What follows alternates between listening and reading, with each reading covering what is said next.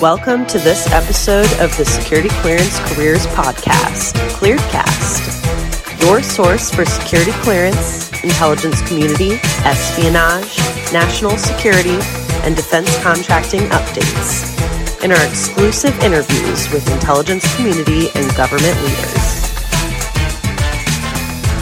Welcome back. I'm attorney Sean Bigley, and I'm here with my co host, Lindy Kyzer of ClearanceJobs.com. We're talking this segment about home ownership issues and security clearances. You know, Lindy, this has been, I think, something that's been on a lot of people's minds lately, not so much in the security clearance context, but if you own a home, just the value inflation and crazy things that have been happening in the housing market over the past few years. I know that it is certainly still a seller's market here where I am in California. And this is something I sort of joke about with my wife often. You know, she wants to stay. I, I, I say, Hey, let's, let's get out while the getting's good. Let's sell, sell our house and make a nice profit, you know, but is this something that you see come up on the clearancejobs.com discussion boards? For sure. I think home ownership comes up in a few different ways. And like you said, you touched on a big one, which, you know, I think the kind of question now is, is the bubble going to burst? So I'm not seeing, you know, some of the issues, but if you look back historically, when we've had recessions before, a big issue was certainly for a lot of people who got underwater with their house.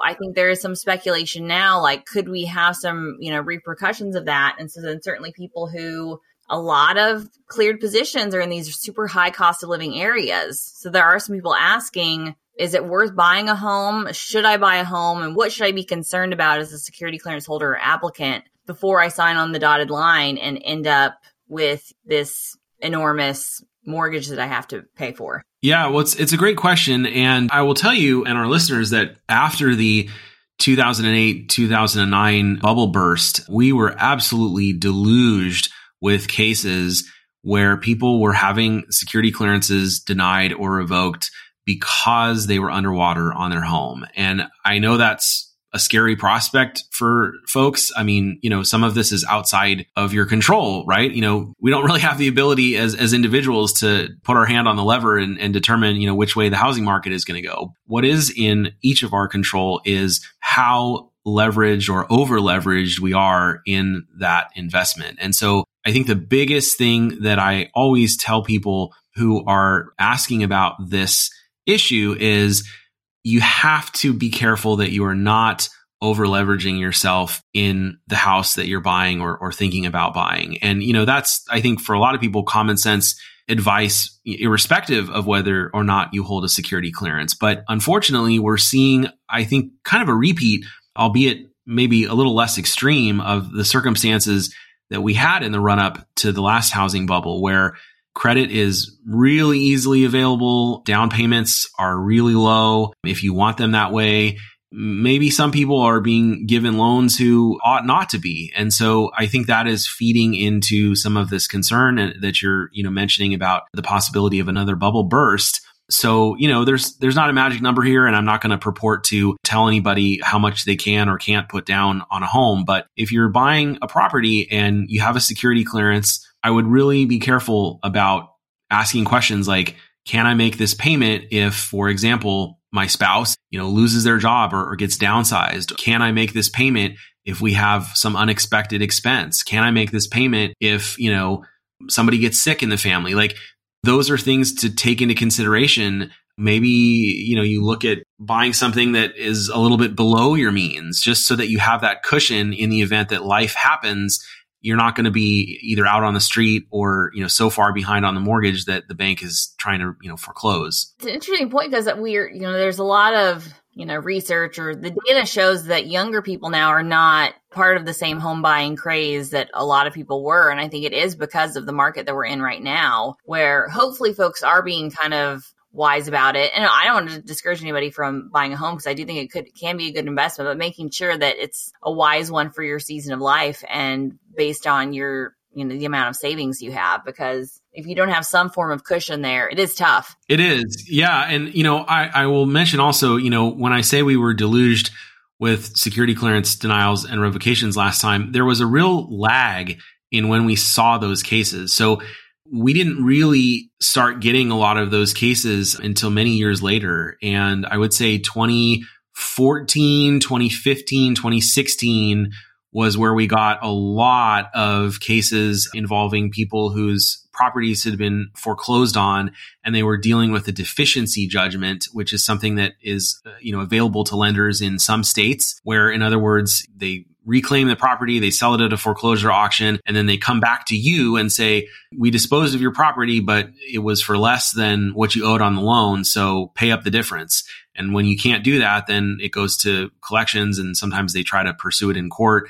It's not something that they can do in all states, thankfully, but there are a lot of states where lenders can pursue deficiency judgments. And the government was saying to our clients in those cases, look, we understand that life happens. We understand that the circumstances may have been outside of your control, but did you act reasonably? Did you try to resolve this or did you just walk away and throw up your hands? And it was a mixed bag. Some people could demonstrate that, yes, you know, they did everything possible. They, you know, engaged a realtor and, you know, tried to do a short sale of the property. They tried to, you know, return it to the bank in exchange for a waiver of the deficiency. Like there's all sorts of options that you have if you're in that situation and you need to talk to an attorney who handles real estate law to really understand what those may be depending on your state.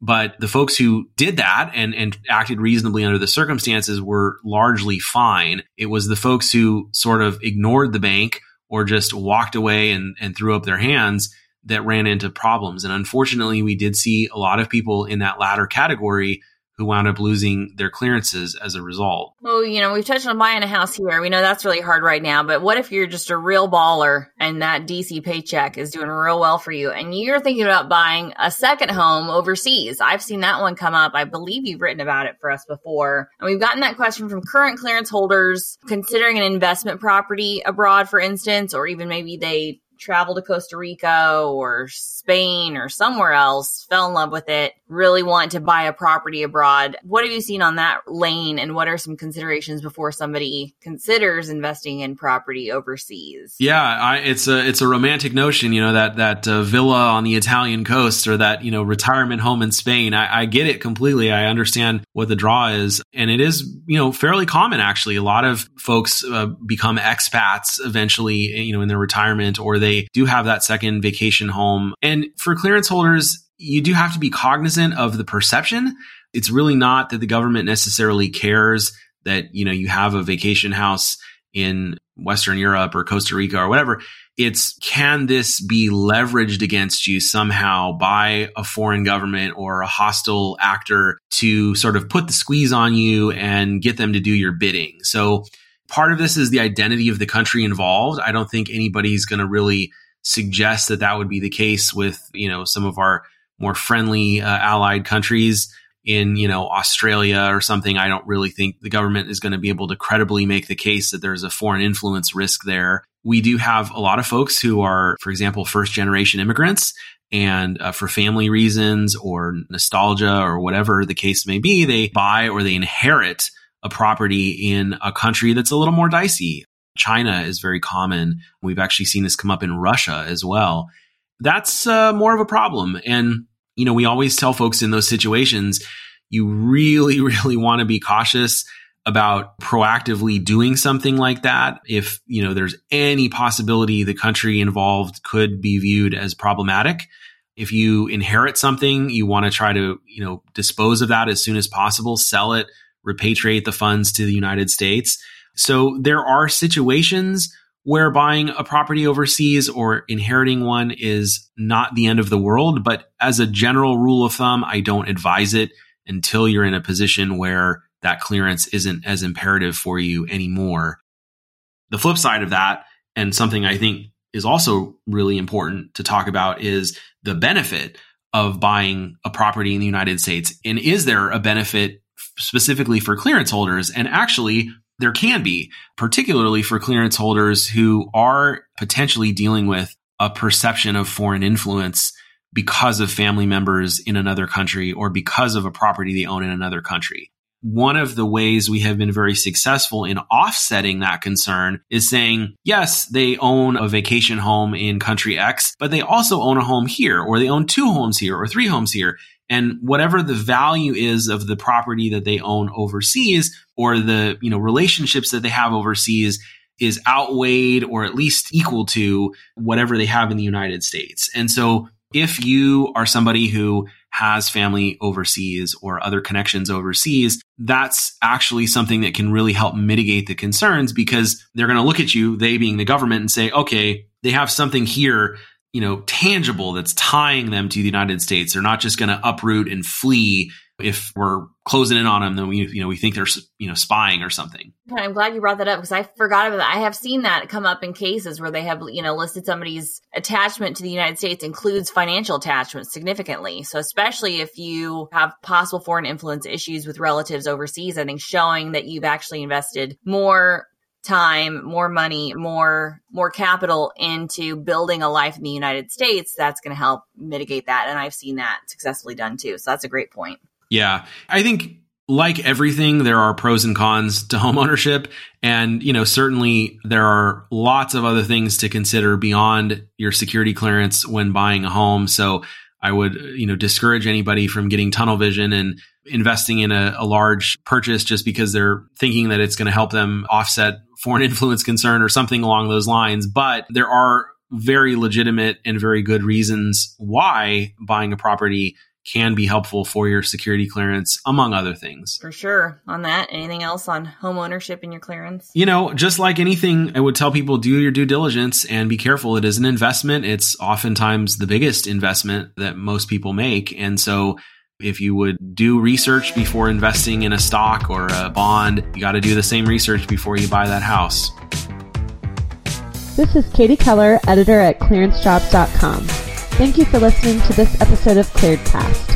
For more information on career and recruiting advice, visit news.clearancejobs.com.